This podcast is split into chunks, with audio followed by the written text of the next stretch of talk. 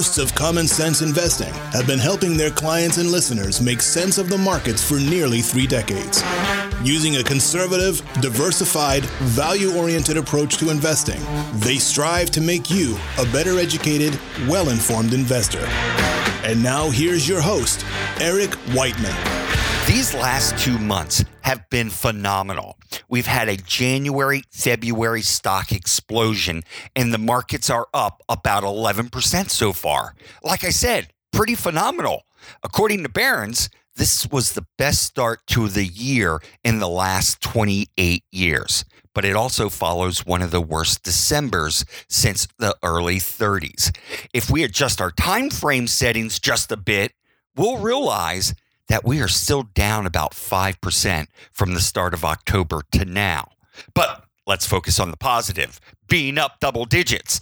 If you invest, if you invest in stocks, you have to be an optimist.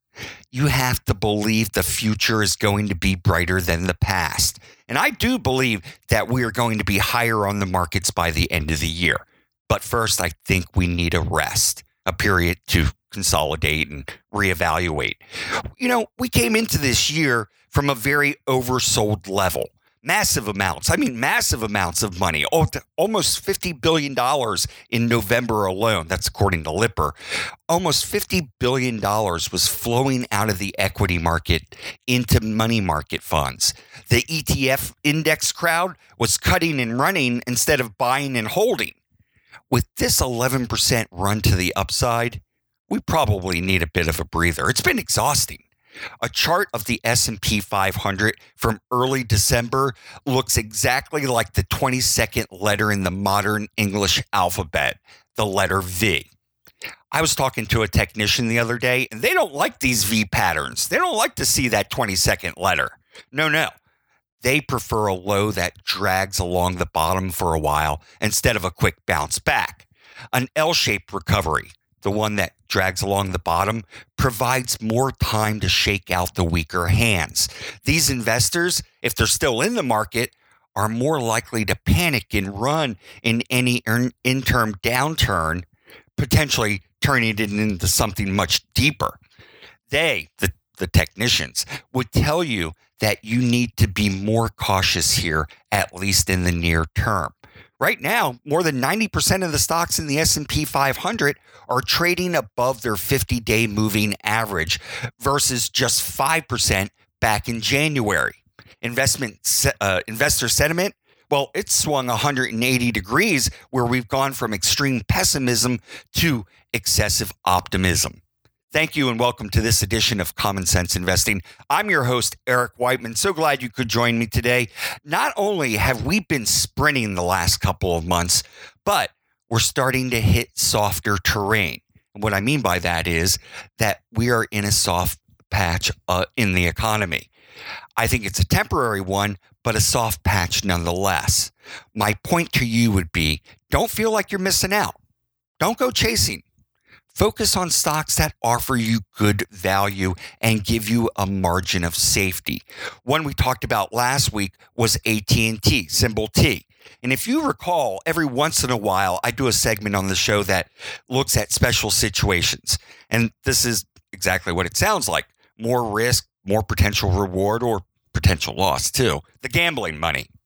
The last time I did one of these segments, it was suggesting that you buy Time Warner, symbol TWX, because it was being acquired by AT&T. TWX at the time was selling at a discount to the deal value because, among other things, the government seemed opposed to it all.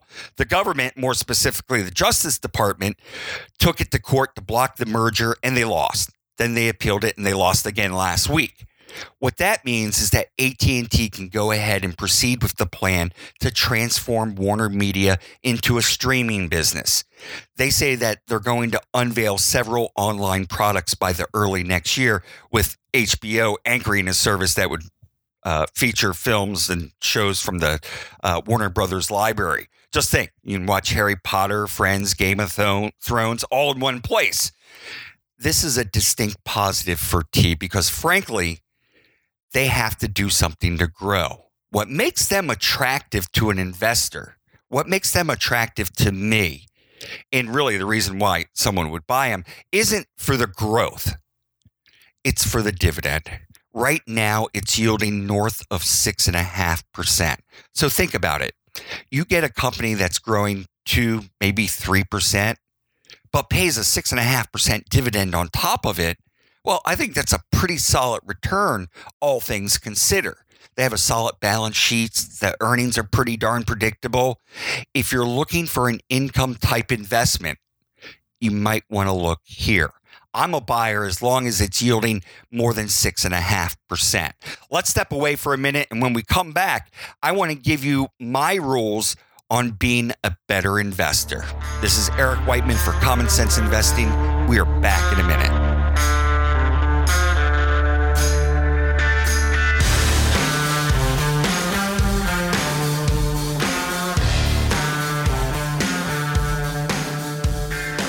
You've worked hard, you've saved and invested. Now you want to make sure all your hard work pays off. Now's the time to start planning for that future. Hi, this is Eric Whiteman of the XML Financial Group. No two people have the same goals and values.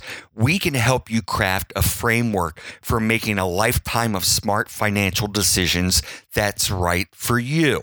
Now's the time to get the advice you deserve.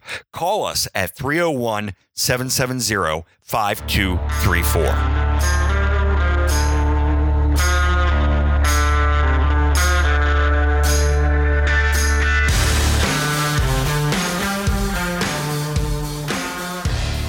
Thank you, and welcome back to this edition of Common Sense Investing.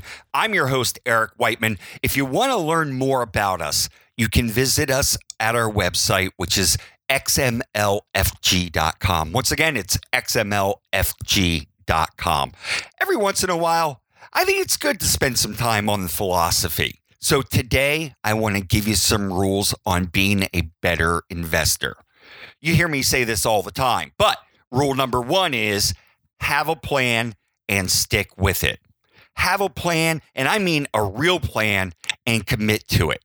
If you're building a house, you get blueprints. If you decide to challenge yourself and run a marathon or a half marathon, then you would come up with a training program. And if at some point you want to retire, and I'll put retire in quotes here because retirement means so many different things now. But if you want to retire at some point, then you need a plan. The plan is the foundation. It tells you what you need to do savings wise, and it tells you what your investments need to do for you. And once you know this, then you can start developing your asset allocation of stocks, bonds, and cash. And if you don't need to take a lot of risk, then you shouldn't. And I'm fond of sports analogies, so I'll give you one here.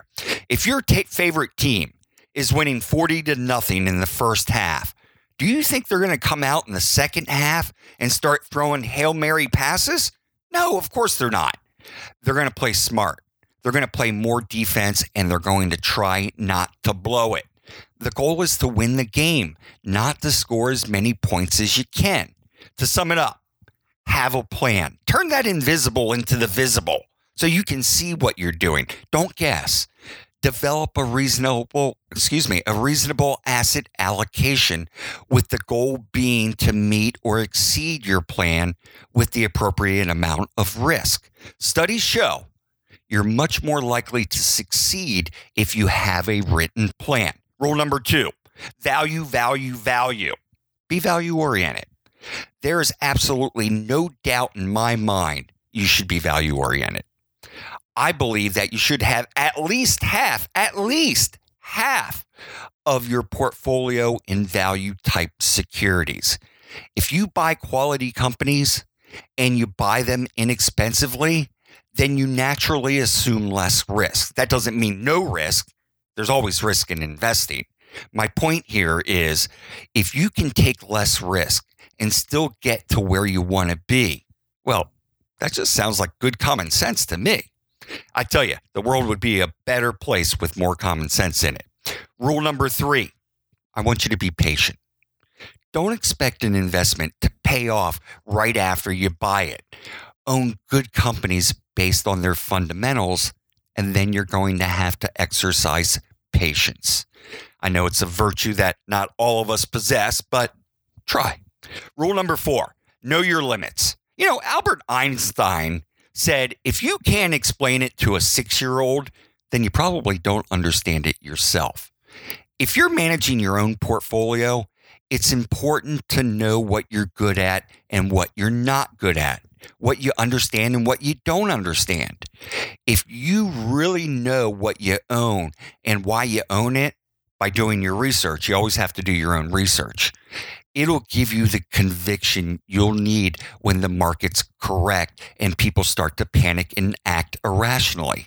Don't ever feel bad about sitting out on something that you don't understand. Getting outside your circle of competency is not always such a great idea. Rule number five don't want you to trade. No trading. There are a lot of new investors out there who trade stocks back and forth, taking small profits here and there, but any experienced investor knows the futility of it. When you're trading in and out, you need to look at the cost, the cost of commissions, the fees, the taxes, but most importantly, it's the missed opportunities. You spend a great deal of time researching a great company and then you buy it. Well, then you turn around and sell it because you made a quick profit. Well, now what? It's hard to find great companies that are trading inexpensively. Rule number six be cheap, be proud. Usually, when someone says so and so is cheap, it's with a bad connotation. When it comes to the market, I think it's a badge of honor. I'm cheap.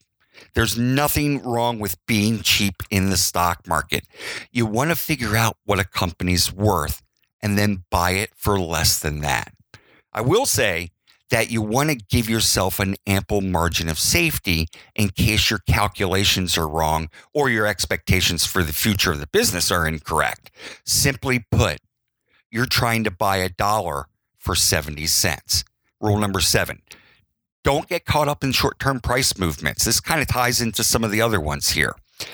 Here's an example Pepsi. Pepsi may go up a couple of dollars one day and down a couple of dollars the next day the chances are that Pepsi didn't sell more Pepsi one day and less the next day. No. Long term, real wealth is created by latching on to great businesses run by good, honest managers who act like owners. Those managers who make the right asset allocation decisions, who grow the dividends, and who grow the value of the business over the long term. Your focus should be on the long term. Rule number eight don't go chasing yield, especially in this environment. In my 20 year career, some of the biggest screw ups I've seen have come from chasing yield, investors who bought what they didn't understand. If something is yielding twice as much as everything else, well, then you need to be careful. If there's some sort of bond fund and everyone is paying 2%, and this bond fund is paying 4 or 5%. Well, those folks probably aren't twice as smart as everybody else. Maybe they're using leverage, maybe they're taking more risk. If everyone's fishing out of a 2% pond and someone's pulling out 4 percenters, well, you have to take a close look. Rule number nine look at what you have now. You should review your portfolio and your financial plan and pay attention to the poor performers. There are plenty of investors who've had a tendency to sell their winners and hold on to their losers. And ultimately, they end up with a big ball of yuck. They're holding on to all their losers because they didn't want it, didn't want to accept losses. No, I'm not going to take a loss. I'm going to wait till it gets back to even and then I'll get out of it. Well, you should be doing just the opposite you should be looking to exit your losers and holding on to your winners. Rule number 10 remember the real rules to investing. According to Warren Buffett, rule number one is don't lose money. Rule number two, don't forget rule number one. That's about all we have time for today. We'll be back next Wednesday. And until then, remember, it's just as important to protect your assets as it is to grow them.